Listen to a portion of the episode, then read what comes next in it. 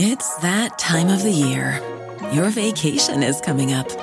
You can already hear the beach waves, feel the warm breeze, relax, and think about work. You really, really want it all to work out while you're away. Monday.com gives you and the team that peace of mind. When all work is on one platform and everyone's in sync, things just flow wherever you are. Tap the banner to go to Monday.com. This show is supported by State Farm. You have insurance for your home, your health, and your car. Why don't you have insurance for your small business? So many small business owners think they don't need or don't even know about small business insurance. Protecting a source of revenue is one thing, but so is protecting all of your hard work and your team members. State Farm agents are all small business owners too, so they know how to help small business owners choose personalized policies that fit their budgets. Like a good neighbor, State Farm is there. Talk to your local agent today.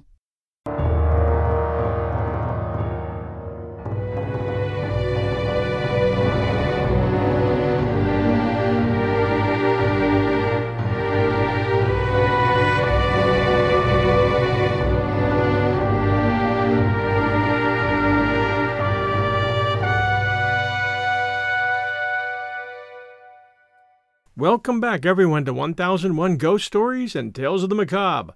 This is your host, John Hagedorn, and today, a great story from Rudyard Kipling titled My Own True Ghost Story. I think you'll like it.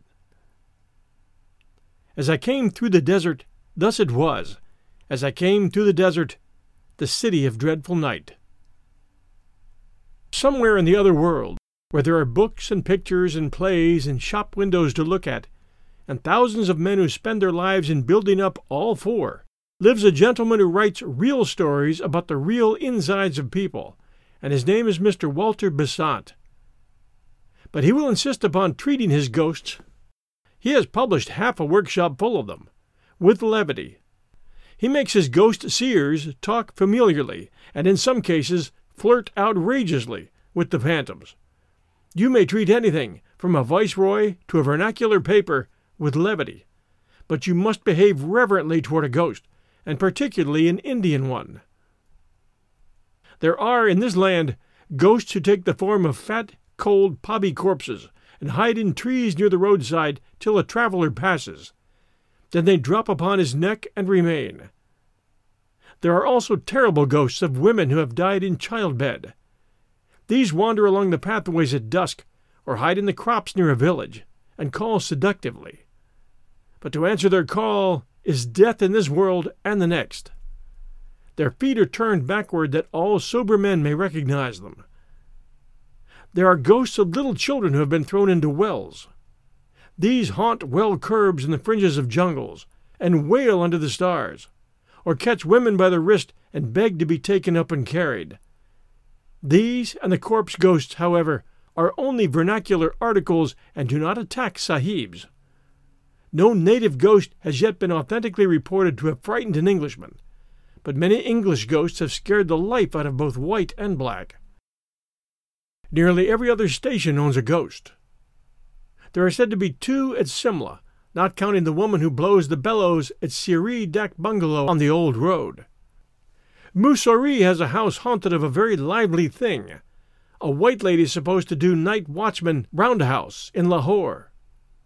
Dalhousie says that one of her houses repeats on autumn evenings all the incidents of a horrible horse and precipice accident. Murree has a merry ghost, and now that she has been swept by cholera, will have room for a sorrowful one. There are officers' quarters in Mianmir whose doors open without reason, and whose furniture is guaranteed to creak, not with the heat of June, but with the weight of invisibles who come to lounge in the chairs. Peshawar possesses houses that none will willingly rent, and there is something, not fever wrong, with a big bungalow in Allahabad. The older provinces simply bristle with haunted houses and march phantom armies along their main thoroughfares. Some of the dark bungalows on the Grand Trunk Road have handy little cemeteries in their compound, witnesses to the changes and chances of this mortal life in the days when men drove from Calcutta to the northwest. These bungalows are objectionable places to put up in. They are generally very old, always dirty, while the Khansama is as ancient as the bungalow. He either chidles senilely or falls into the long trances of age. In both moods he is useless. If you get angry with him, he refers to some sahib dead and buried these thirty years, and says that when he was in that sahib's service, not a khansama in the province could touch him. Then he jabbers and mows and trembles and fidgets among the dishes, and you repent of your irritation. In these dak bungalows, ghosts are most likely to be found, and when found, they should be made a note of. Not long ago, it was my business to live in dak bungalows. I never inhabited the same house for three nights running, and grew to be learned in the breed. I lived in government built ones with red brick walls and rail ceilings, an inventory of the furniture posted in every room, and an excited snake at the threshold to give welcome. I lived in converted ones, old houses officiating as dak bungalows, where nothing was in its proper place and there wasn't even a fowl for dinner. I lived in second-hand palaces where the wind blew through the open-work marble tracery just as uncomfortably as through a broken pane. I lived in dak bungalows where the last entry in the visitor's book was fifteen months old, and where they slashed off the curry kid's head with a sword. It was my good luck to meet all sorts of men, from sober traveling missionaries and deserters flying from British regiments to drunken loafers who threw whiskey bottles at all who passed, and my still greater good fortune just to escape a maternity case. Seeing that a fair proportion of the tragedy of our lives out there acted itself in dak bungalows, I wondered that I had met no ghosts. A ghost that would voluntarily hang about a dak bungalow would be mad, of course, but so many men have died mad in dak bungalows that there must be a fair percentage of lunatic ghosts. In due time I found my ghost, or ghosts, rather, for there were two of them. Up till that hour I had sympathized with Mr. Besant's method of handling them, as shown in the strange case of Mr. Lucraft and other stories. I am now, however, in the opposition. We called the bungalow Katmal Dak Bungalow, but that was the smallest part of the horror. A man with a sensitive hide has no right to sleep in dak bungalows. He should marry. Katmal Dak Bungalow was old and rotten and unrepaired. The floor was of worn brick, the walls were filthy, and the windows were nearly black with grime. It stood on a bypath largely used by native sub deputy assistants of all kinds, from finance to forests. But real sahibs were rare. The Khansama, who was nearly bent double with old age, said so. When I arrived, there was a fitful, undecided rain on the face of the land, accompanied by a restless wind, and every gust made a noise like the rattling of dry bones in the stiff toddy palms outside. The Khansama completely lost his head on my arrival. He had served a sahib once. Did I know that sahib?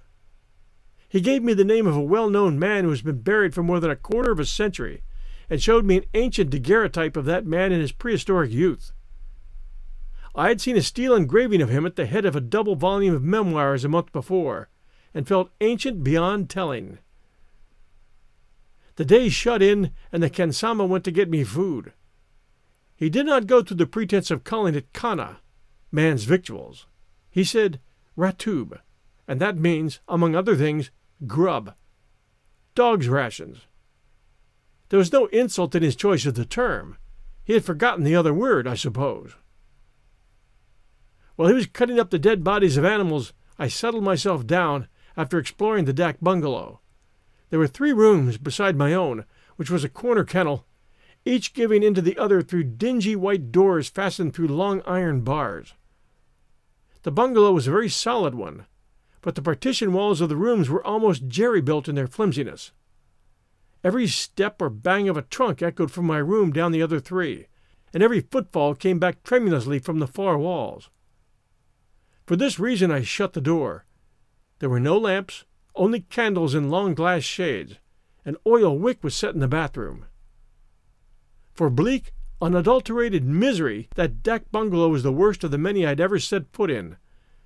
There was no fireplace, and the windows would not open, so a brazier of charcoal would have been useless. The rain and the wind splashed and gurgled and moaned round the house, and the toddy palms rattled and roared. Half a dozen jackals went through the compound singing, and a hyena stood afar off and mocked them. A hyena would convince a Sadducee of the resurrection of the dead, the worst sort of dead. Then came the ratub, a curious meal, half native and half English in composition, with the old Khansama babbling behind my chair about dead and gone English people, and the wind-blown candles playing shadow bo peep with the bed and the mosquito curtains. It was just the sort of dinner and evening to make a man think of every single one of his past sins, and of all the others he intended to commit if he lived. Sleep, for a hundred reasons, was not easy. The lamp in the bathroom threw the most absurd shadows into the room, and the wind was beginning to talk nonsense. We'll return to our story right after this sponsor message. This show is supported by State Farm. Insurance is a part of any solid financial plan. Making sure you have the important things in life covered is one of the best ways to give yourself a little breathing room when things go awry. It's important to protect not only your business, but yourself as a business owner and all current and future team members. State Farm agents know what it takes to run and protect a small business because State Farm agents are all small business owners and they live and work in your community. So they're deeply attuned to what's happening with other small businesses in your market. If you have a small business and are interested in making sure you're protected, reach out to your local State Farm agent to learn more about what you need. They'll help you find the right policy at the right price for your business. Like a good neighbor, State Farm is there. Talk to your local agent today. And now, back to our story. Just when the reasons were drowsy with blood sucking, I heard the regular, let us take and heave him over grunt of doolie bearers in the compound. First one doolie came in, then a second, then a third. I heard the doolies dumped on the ground, and the shutter in front of my door shook. That's someone trying to come in, I said. But no one spoke, and I persuaded myself that it was the gusty wind. The shutter of the room next to mine was attacked, flung back, and the inner door opened. That's some sub deputy assistant, I said, and he has brought his friends with him. Now they'll talk and spit and smoke for an hour. But there were no voices and no footsteps. No one was putting his luggage into the next room. The door shut, and I thanked Providence that I was to be left in peace. But I was curious to know where the doolies had gone. I got out of bed and looked into the darkness. There was never a sign of a Doolie. Just as I was getting into bed again, I heard in the next room the sound that no man in his senses can possibly mistake the whir of a billiard ball down the length of the slates when the striker is stringing for a break. No other sound is like it. A minute afterwards there was another whir, and I got into bed. I was not frightened. Indeed, I was not. I was very curious to know what had become of the Doolies. I jumped into bed for that reason. Next minute I heard the double click of a cannon, and my hair sat up. It is a mistake to say that hair stands up. The skin of the head tightens, and you can feel a faint, prickly bristling all over the scalp. That is your hair sitting up. There was a whir and a click, and both sounds could only have been made by one thing a billiard ball. I argued the matter out at great length with myself, and the more I argued, the less probable it seemed that one bed, one table, and two chairs, all the furniture of the room next to mine, could so exactly duplicate the sounds of a game of billiards. After another cannon, a three cushioned one to judge by the whir, I argued no more. I had found my ghost and would have given worlds to have escaped from that dak bungalow. I listened and with each listen the game grew clearer. There was whir on whir and click on click. Sometimes there was double click and a whir and another click. Beyond any sort of doubt, people were playing billiards in the next room, and the next room was not big enough to hold a billiard table. Between the pauses of the wind, I heard the game go forward, stroke after stroke. I tried to believe that I could not hear voices, but that attempt was a failure. Do you know what fear is? Not ordinary fear of insult, injury, or death, but abject, quivering dread of something you cannot see. Fear that dries the inside of the mouth and half of the throat. fear that makes you sweat on the palms of the hands and gulp in order to keep the saliva at work. This is a fine fear, a great cowardice, and must be felt to be appreciated. The very improbability of billiards in a dak bungalow proved the reality of the thing. No man, drunk or sober, could imagine a game at billiards or invent the spitting crack of a screw cannon. A severe course of dak bungalows has this disadvantage it breeds infinite credulity. If a man said to a confirmed dak bungalow haunter, There is a corpse in the next room, and there's a mad girl in the next but one, and the woman and man on that camel have just eloped from a place sixty miles away, the hearer would not disbelieve because he would know that nothing is too wild, grotesque, or horrible to happen in a dak bungalow. This credulity, unfortunately, extends to ghosts. A rational person fresh from his own house would have turned on his side and slept. I did not. So surely as I was given up as a bad carcass by the scores of things in the bed, because the bulk of my blood was in my heart, so surely did I hear every stroke of a long game at billiards played in the echoing room behind the iron barred door. My dominant fear was that the players might want a marker. It was an absurd fear, because creatures who could play in the dark would be above such superfluities. I only know that it was my terror, and it was real. After a long, long while, the game stopped, and the door banged. I slept because I was dead tired. Otherwise, I should have preferred to have kept awake. Not for everything in Asia would I have dropped the door bar and peered into the dark of the next room. When the morning came, I considered that I had done well and wisely, and inquired for the means of departure. By the way, Khansamah, I said, what were those three doolies doing in my compound in the night? There were no doolies, said the Khansamah. I went into the next room, and the daylight streamed through the open door. I was immensely brave. I would, at that hour, have played black pool with the owner of the big black pool down below.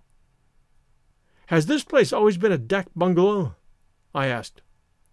No, said the Khansamah. Ten or twenty years ago, I have forgotten how long, it was a billiard room. A what? A billiard room for the sahibs who built the railway. I was Khansamah then in the big house where all the railway sahibs lived, and I used to come across with brandy shrab. These three rooms were all one, and they held a big table on which the sahibs played every evening. But the sahibs are all dead now, and the railway runs, you say, nearly to Kabul. Do you remember anything about the sahibs? It is long ago, but I remember that one sahib a fat man and always angry, was playing here one night, and he said to me, Mangal Khan, brandy pani do. And I filled the glass, and he bent over the table to strike, and his head fell lower and lower till it hit the table, and his spectacles came off. And when we, the sahibs and myself, ran to lift him, he was dead. I helped to carry him out. Aha! He was a strong sahib. But he is dead, and I, old Mangal Khan, am still living by your favor. That was more than enough. I had my ghost, a first hand, authenticated article. I would write to the Society for Psychical Research. I would paralyze the empire with the news. But I would, first of all, put eighty miles of assessed cropland between myself and that dak bungalow before nightfall. The Society might send their request agent to investigate later on. I went into my own room and prepared to pack after noting down the facts of the case. As I smoked, I heard the game begin again, with a miss in balk this time, for the whir was a short one. The door was open, and I could see into the room. Click, click. That was a cannon. I entered the room without fear, for there was a sunlight within and a fresh breeze without.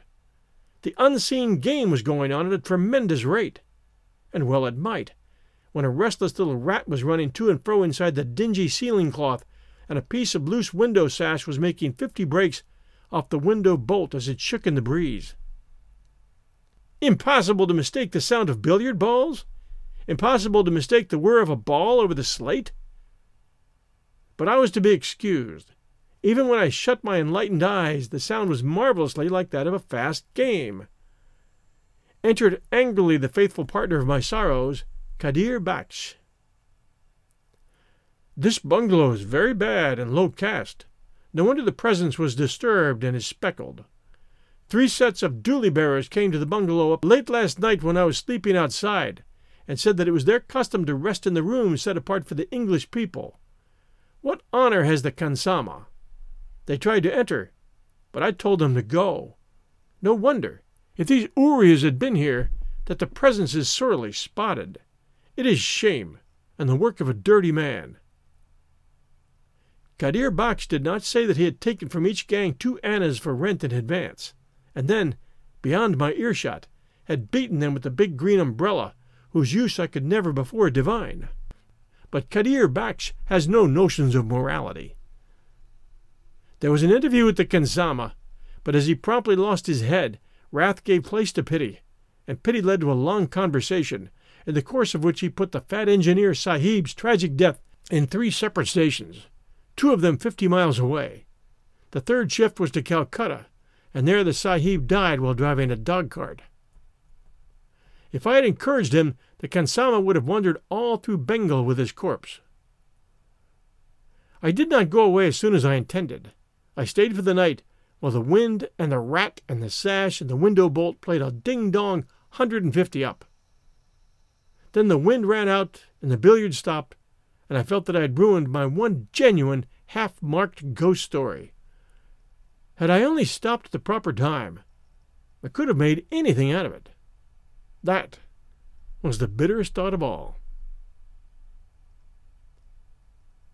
Thanks for joining us for my own true ghost story by Rudyard Kipling. We'll be back next Sunday night at 8 p.m. Eastern Time for a brand new episode at 1001 Ghost Stories and Tales of the Macabre. This one being The Ghost Story That Wasn't. Thanks for joining us.